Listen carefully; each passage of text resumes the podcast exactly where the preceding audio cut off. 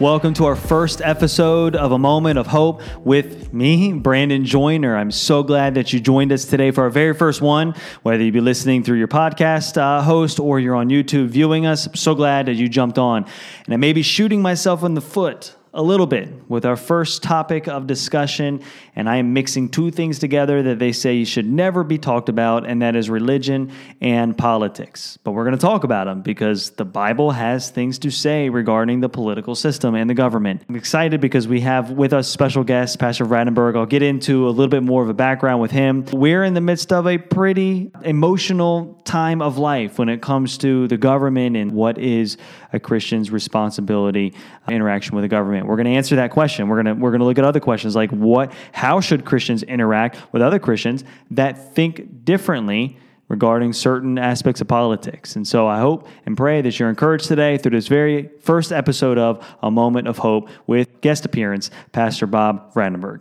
Thank you so much, Pastor Vradenburgh, for joining us for our first episode of this A Moment of Hope series. I'm going to be honest with you, I have no idea what to expect, uh, but I do pray that there are some that will be encouraged through this. I know I will be just sitting here uh, listening to you. And so, for those of you that uh, aren't as familiar with Pastor Vradenburgh, this is uh, he is a been a mentor to me since we started the church plant. And so I won't take any more of his uh, time to explain himself because he knows himself better than I would, certainly. And so if you could, uh, Pastor Vradenburgh, just give us just a little bit of background about your testimony when you became a follower of Christ and then your ministry experience as well. Certainly. Well, thank you for the opportunity. Brandon, it's a joy to be with you. I, uh, I came to know Christ at an early age, was had the privilege of growing up in a Christian home my father was an ordained minister of the gospel, had pastored several different churches at different times, but then for the uh, uh, greater portion of his career, some 34 years, uh, he was involved in a prominent Christian ministry. And I grew up in Middle Tennessee, was involved in a, a great church, a strong local church, and then went off to Bible college. Uh, but I remember growing up in public school system, they did not have any Christian schools, and in Tennessee in that part of the state. And uh, so um, uh, I, I, came to really appreciate uh, Christian colleges and Christian education hmm. and uh, wanted to really take advantage of it when I finally got, had that opportunity. And while I was at uh, Tennessee Temple University uh, in the mid 70s, when it was at its peak and sending hundreds of, of its graduates around the world as missionaries pastors, Christian school teachers, and many other uh, positions in ministry. Uh, I, I, was bombarded with uh, the missions emphasis there under Dr. Lee Roberson at the Highland Park Baptist Church. And so God really began to get a hold of my heart there. Sure. And uh, it was one summer during summer school that I surrendered to preach the gospel. That was a big deal for me because uh, I was very nervous as a public speaker. I was prominent in music. I was a music major. Right. I uh, loved to get in front of people to lead singing or play the piano, but ask me to speak or even read a paragraph of my own composition, I'd get nervous and out of breath and sound like I was crying. When the Lord began to deal with my heart about that, I had to say, "Okay, Lord, if uh, you're going to have to do something, you're going to have to change me." So I I got out of the situation I was in as far as ministry, music ministry, right? And got I could uh, preach the uh, spe- uh, teach an adult Sunday school class. And then from there, God called me to the mission field, the Cayman Islands, where we were for about 19 years in all. Yes. Okay. Awesome. Yeah. So it's it's funny that you felt that way in public speaking. I was actually the opposite. My mom growing up, uh, she, you know, mom and dad both had me going doing piano lessons, and I remember the most scared that I had ever been was doing a piano concert at our church in front of my parents and a few other people. And I remember I messed up in my mind horribly. And I was, I came down the stage, I was crying because I was so embarrassed. So I have a dreaded fear when it comes to music, but I never really had a a fear when it comes to speaking in front of people. And those that know me probably could see that that would be the case. So opposite for you, but but heard you speak, obviously gifted communicator, and so you serve now uh, as the senior pastor, lead pastor over at Friendship, correct? Yes, that's correct. I've been there. This is my 20th year, and because of the uh, declining health of my first wife that God took home to be with, Himself in 2004, uh, the Lord brought us in co- contact with Friendship Baptist Church, and uh, then they called me almost unanimously to be their pastor when the former pastor reached retirement age. So sure. it's been a blessing, and they're a mission minded church, and uh, the Lord had prepared me for such a time as this. So, what you're saying is, by God's grace, you've had many years of biblical education and ministry. By no means does that mean you're an expert on the Bible, because no one is on this side of eternity. But at least we can ask you some of these questions, and you've done your research. You're not a new Christian. Again, thank you for being here for this first topic. It's not an easy one to discuss necessarily. Just, you know, you go on Facebook uh, for example, and you can see from Christians, professing Christians, ranges of just different thoughts and beliefs regarding the government mandates within their particular state. And uh, it, it's it's hard. I mean, people losing their jobs, and you can't gather together as a church, and all these different things. And so, really, I, I believe it's it's such an important topic of, of of this. How do Christians respond to the government? Yeah. And and you know, I'm not just looking at this particular situation as as really one that we focus on, but overall. And you know, we find ourselves in the United States of America. We have a set of freedoms. We have a set of values that's going to be different than other nations. So Christians, you know, they could think it's justifiable for me to respond this way. But I was talking to a person recently who's a missionary in China yeah. How do how do they respond underneath that government and the and the tyranny yeah. that goes on there? So so the topic of this discussion this morning is as we made a promise, it's not our opinion, it's all from the Word of God. And so the first question I have for you uh, this morning, this afternoon, whenever people are listening to it, is this: How does God relate to government? Well, I think the Bible is very clear about that in uh, Romans chapter 13 and, and 1 Peter chapter 2. God has ordained human government. We know that from the verses in Genesis from the time of the flood. But uh, God has ordained human rulers. They are uh, acting on his behalf, even though Satan is the prince of the power of the air. And uh, he is the he rules the darkness of this world, and he is in charge of the principalities and powers in, in the heavenlies.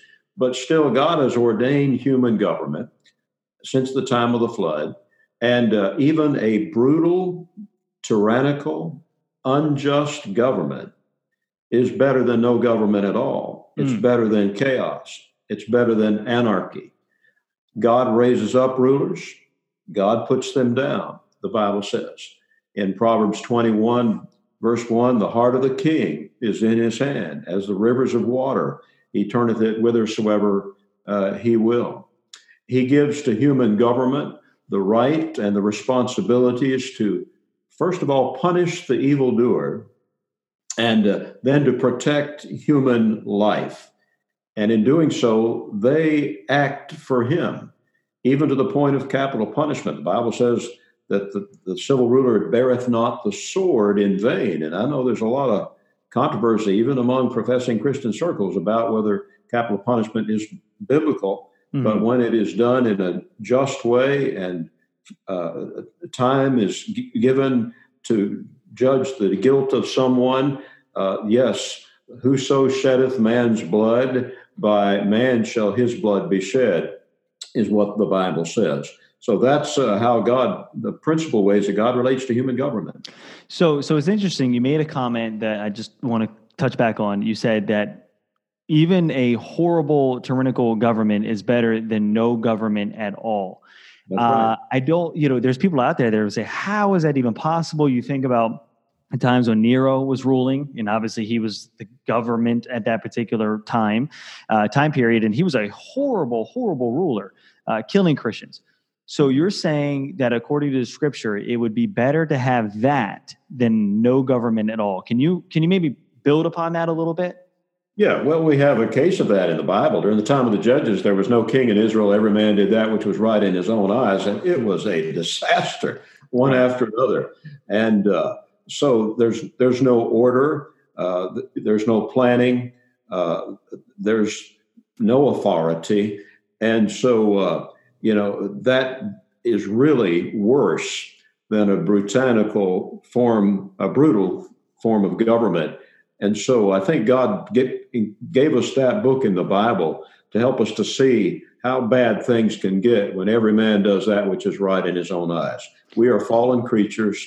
Uh, we do not have a consensus about how things ought to be done. And so there has to be someone to rule over us. So you're saying that okay, government is obviously ordained by God, which we know that that's the case, and God is sovereign, so God is in complete control. And and as Americans, it's our responsibility to vote. But if the person that's elected uh, or that becomes elected is different than who we vote for, based upon the sovereignty of God, we have to understand that God allowed that person. They are God's man, woman, uh, appointed person for that position. So then the next question would be how are Christians then supposed to relate to the government? Even if they're in China versus America. Right. Yeah, well, the Bible makes that clear as well, especially uh, in the second passage I mentioned, First Peter chapter two. We are told to submit ourselves to every ordinance uh, of man and to do it for the Lord's sake. We're to do it as unto the Lord. We are to be submissive from our hearts. We are to pray for our government officials. Paul told Timothy, uh, first of all, he said we should pray for government, for all that are in authority over us. That's irrespective of party affiliation or whether we agree with them or whether they are taking the right stand on the issues.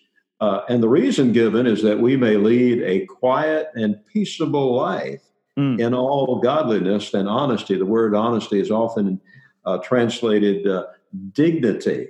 Okay. And so uh, that that's so important that that we remember that uh, to pray for our, our rulers, whether we agree with them or not.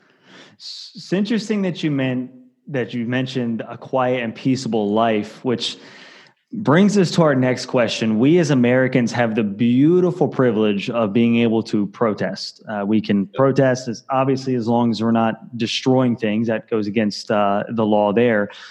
But the question then is, and we talk about it from an American government standpoint, should we as Christians, if we live peaceable lives, should we gladly submit to the government? Should we work to change the government? Or should we just say, you know what? Government's bad. I'm just going to listen to God. H- how do we relate that? Is it, is it wrong to protest as Christians? Is it, is it wrong to voice our opinions with passion? No, I think that we can do both, and especially in a, a government like we have here in the United States of America, we have a democracy in the form of a representative constitutional republic. So we are a government, as we learned and memorized as kids from the documents, founding documents. We are a government of the people, by the people, and for the people. And so we should work to change our government for the better through the democratic process, mm-hmm. but also acknowledging the, and realizing that not even good Christians are always going to agree yeah. um, on matters like that. We, we don't agree in the local church. So how we expect to agree in government, you know? which which is which is interesting. So so the next question would be is how are we supposed to what are we supposed to do as Christians? How are we supposed to respond to government leaders that we do not agree with? Um, you know, let's be honest. Uh, you know, Donald Trump is a he's a president now. We respect him. He's God's ordained person. He's a registered Republican. There are people within churches. Some love him. Some don't like him at all. How do we balance that as Christians? Well, first of all, we are to show respect for the office at all times. Uh, there were some. There have been presidents in our recent history that I very much disagreed with on major issues. But, um, and my people can attest to this, I refuse to call them nick- nicknames. I refuse to be disparaging in my remarks uh, mm. from the pulpit or say something just for the sake of a laugh. We should be respectful. Yeah. We should be supportive. Uh, the Apostle Paul apologized, in effect, when he uh, was struck by a servant of the of the high priest Ananias, and he instinctively lashed out and said, "God's going to smite you, you whitewashed wall." And then, when he was reminded who he was talking to, as great a man as he was, uh, he took the low place and apologized. He said, "I should not do that. I should not speak so of the, of the of the high priest, of, of, God's priest. So we should need to be respectful. We need to pray, as we've already talked about, pray for our, our elected officials, even those with whom we disagree, that God would use them, that God would bless their families, that God would intervene and change hearts. We should seek to educate ourselves and others about the issues, especially the, the moral issues. We have great examples of this in history, not just in the United States of America, but even before that in, uh, in England. I think of the great Christian William Wilberforce, mm-hmm. who was uh, his life and, and his time in politics in England has been documented in the in the, the, recent movie. I think it came out in 2006 or 2007. Amazing yeah, Grace. Grace. Yep. Yeah. And so he interacted with John Newton. John Newton was his mentor. John Newton was a uh, an Anglican pastor, and of course the one who wrote Amazing Grace.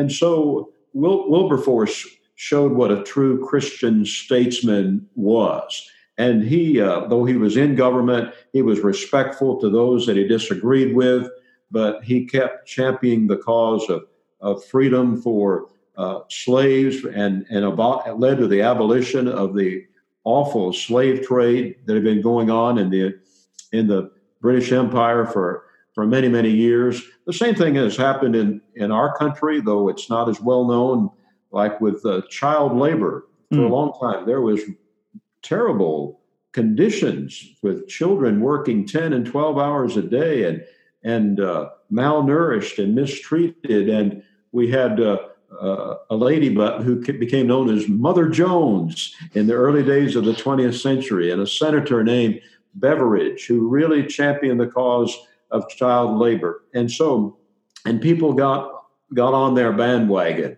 and that led to the, the, the changing of the laws. And we can't even think of having children work under conditions. Right. We can't even imagine that right. conditions that existed in the early days of the 20th century. So we are to call attention to issues, not personalities. We are to avoid avoid ad hominem attacks. We don't attack the individual. Mm, okay. uh, failure to do so has led to the terrible lack of civil discourse in our nation right now. I, it's never been as low as it is right now in, in my lifetime. Right. It's interesting that you made the point that we are to draw attention to the issues and not the person, which is sometimes hard to separate that because you, you think about the abortion thing, right? Roe versus Wade. Okay, we think about those people, but it's those people are sinners just like what we are. But the issue is where we have the issue with. And so really kind of leads us to our next question. Is it ever right to disobey the government? From a biblical standpoint, is it right to defy the orders of the government in order to do that? Can you shed some light on that? Well, uh, we are really coming to grips with hard decisions like that now, and uh, it, we need to re-examine our foundations and what the Bible says.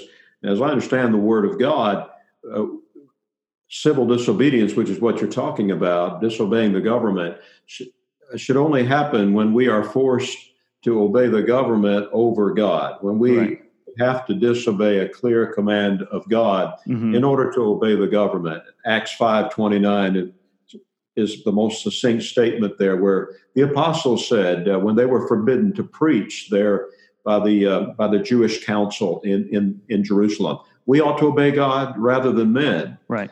And so, but it's easy to to say that that's the case when it's not. Right. Uh, sometimes and he, I've seen this lately, especially with among fundamental uh, believers, evangelicals.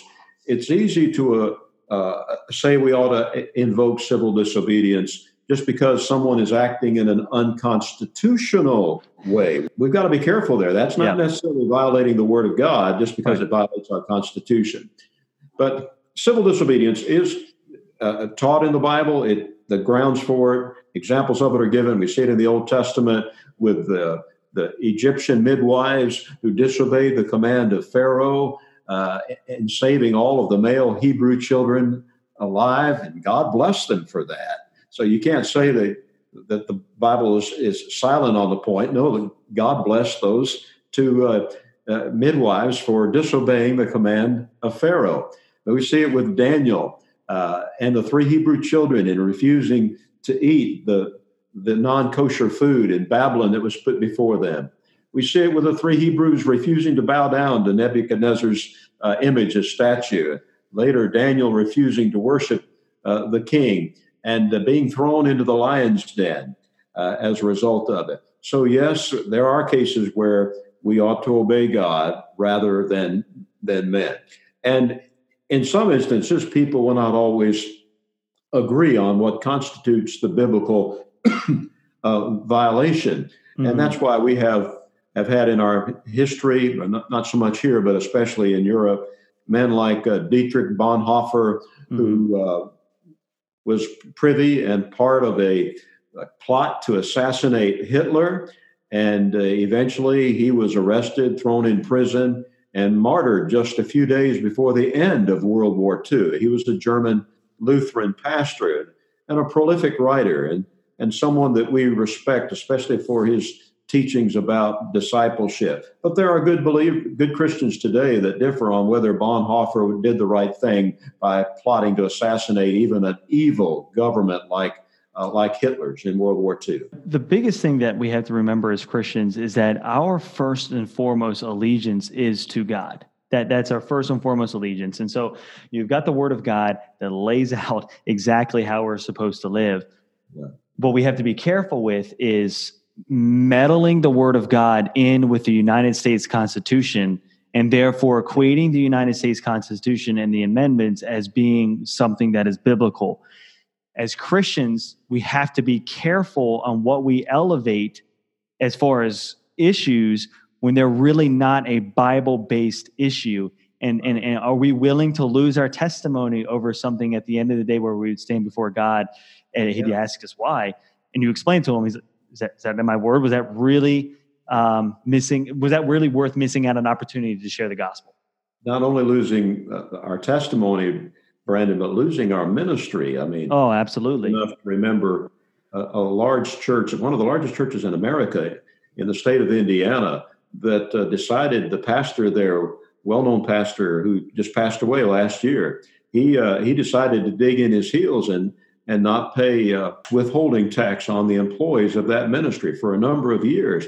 It finally caught up with them, and and uh, many fundamentalists defended him and and and uh, but he lost the church. He lost his ministry. He had to move to Florida uh, and take early retirement. And the, the thing is, he eventually got thrown in with other dissidents, with other radicals, and he found himself uh, sympathizing with uh, anti-Semitic, mm. militia type of people. He was thrown in with them, and uh, so we need to learn from that and not repeat those mistakes. So, so the next question would be: I mean, again, you've been a pastor for many years. Church, um, by God's grace, is is a decent sized church. So, I'm sure, just an assumption, that you have individuals in your church that do not see eye to eye on every political uh, topic. So, what would be your advice for Christians? Because it's okay to disagree when it comes to politics. What would be your advice as Christians to not allow that to break fellowship? And are there certain um, principles that fall into politics where we should break fellowship with certain Christians? Well, uh, we certainly need to take a stand for the moral issues of the day and uh, uh, things like abortion and uh, God's stand on homosexuality. Mm. We those are eternal, timeless moral principles, and the Bible is clear on that. Uh, and so, uh, the principle of can two walk together except they be agreed? Yes, that applies to those situations. But on many other issues, we need to agree to disagree and realize that Jesus said, My kingdom is not of this world. Mm. And so the kingdom of God trumps the kingdom of men. So yeah. we need to stick with the moral and foundational issues about which the Bible is clear uh, the sinfulness of man, the sanctity of life, moral purity, the family as ordained of God, man is the spiritual head of the home. We need to take a stand for justice, but not the modern idea of social justice that is terribly morphed from the traditional understanding of it. Uh, but you know, we we can't just make an issue of zoning regulations, safety regulations, right, right, building permits, And we need to realize there's not a Christian view on every issue. There right, right. Good Christians that disagree on free trade versus tariffs, immigration, sanctuary cities, and here's a big one vaccines, labor unions, tax breaks to attract certain businesses, charter schools, year round schools, clean coal, nuclear power, and on and on I could go. We have in our church, we have, uh, and this is a testimony to the spiritual maturity on the part of the people involved. We have big pharma people who work on the same ministry board with people that are uh, believe in homeopathic remedies and uh, holistic health all the way. Well, what unites them? It's it's it's Jesus Christ. It's the gospel, right? What you have here, and, and it goes to churches as well. You've got your primary issues, right? Your primary doctrines. Those are biblical mandates. God's word. God says it. We don't falter on it abortion being one of them, marriage between being between a man and a woman, period. Yeah. That's final. So, so we all as Christians agree upon that because that's a biblical mandate. Exactly. And I, I think all this really goes back to what is our purpose as a Christian, and that is to honor and glorify God and fulfill the great commission. That is our purpose. Amen. There are other issues that we become passionate about, but they are secondary to the gospel. Um, so the last question I have here, as, as we close this whole thing out, is how should Christians respond during this current pandemic? And if we can think about this, you're a pastor of a church, we relate this to a church standpoint. Constitutionally, constitutionally, we have the right to assemble together as a church, even in the midst of this. Okay, again, Constitution isn't our Bible, but constitutionally, you have the right. You have not chosen to do that. I haven't chosen to do that. Can you give me the reason as to why you have not chosen to meet together as a church and uh, some of the things we need to think about when making decisions? Well, uh, again, we go to brutal repressive regimes not in the not so distant past that have uh, forbade Christians to meet and they had to go underground or they had to just have small gatherings at a time at which we're allowed to have. We can have up to, to 10 at a time. There are places in, in the world today where if uh, more than 10 were to gather they would attract such attention from the government that they would be uh, arrested. Well those those people those house churches are not um, teaming up with others and and and threatening lawsuits and trying to uh, uh, mobilize their power uh, in, in, a way to force the force the government. I think we need to be careful. This is a, a health issue. At least mm-hmm. we need to give the benefit of the doubt to our government that it is. Right. Uh, and it's it's easy to cry wolf wolf right away and lose our credibility and clout for more egregious violations, perhaps of First Amendment rights down the road. Um, I, I just think we need to not be quick to press that button. We should respectfully petition. Mm-hmm. We should ask for clarifications, which are going on right now. We should forbear threatening. That's one of the things in that we need to be careful for. Bear threatening. Christians are not to be the rabble rousers. Mm. They're not to be the ones jumping on the conspiratorial bandwagons. Yeah. I'm seeing that happen right now. And That's I'm huge. concerned about it. Christians need to seek peace in all of this without faltering what the gospel says and what God's word says. We stand on those. We those are hills we die on. But we do it in a in a peaceful way. And one of the things we have to keep in mind is is there's a couple of things happening here some of us can use the Bible verse, uh, let us not forsake the assembling of ourselves together, Hebrews, okay? Well, praise the Lord that we have technology where we're still, I mean, you and I are doing it right now. We're still able, and I understand we're not the same as person in person, but we have the availability to do so. One of the things we have to keep in mind is what perception are we also giving to those in our community that don't know Christ? For example, the government's asking us don't meet together as a church for the safety of our people and we're basically saying you know i don't care what the government says we're having church is that going to bring people closer to christ that are watching us? Are we being the type of lighthouse that we ought to be in our community? And another thing we have to think about through all of this is we have to be careful in the decisions that we're making, is it us doing it out of this rebellious, you can't tell me what to do nature? Yeah. or are we truly seeking the face of God in our decisions? I think that's, you hit the nail on the head. Uh, we need to be very, very slow to uh, accuse the government here of uh, violating our our rights as, as, as believers. We need to surrender our rights to the Lord and then receive them back as as privileges. And uh, it'll be amazing how God will show uh, in His time and in His way. He will vindicate us mm-hmm. if we forbear threatening. And if we're not careful, if we pursue the route that you've been describing there as what some Christians, the path some Christians are going down right now, uh, we're going to alienate those that we are called to evangelize. Right. We've a case of that right now with our Christian school. We have a number of international students, and we've been working with them, and it takes a while for them to understand the gospel and get deprogrammed from the evolutionary atheistic background they've come from, especially in China.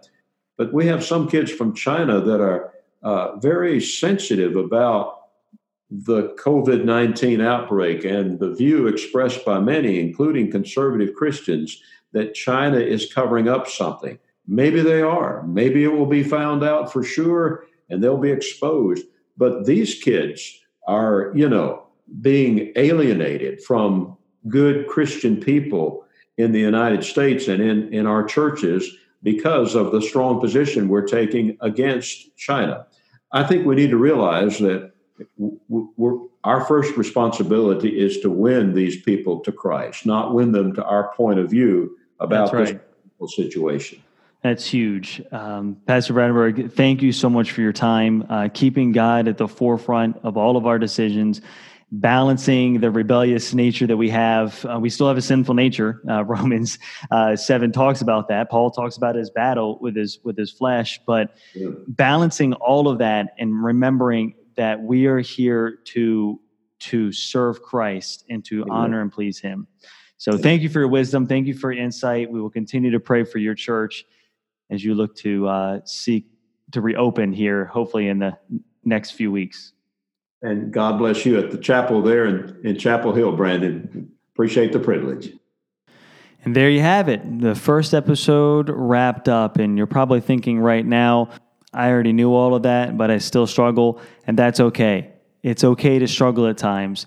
Uh, God doesn't expect us to be perfect. Matter of fact, Romans says that we won't be perfect until we reach heaven. What is our goal as a Christian? Is our goal to fight political battles?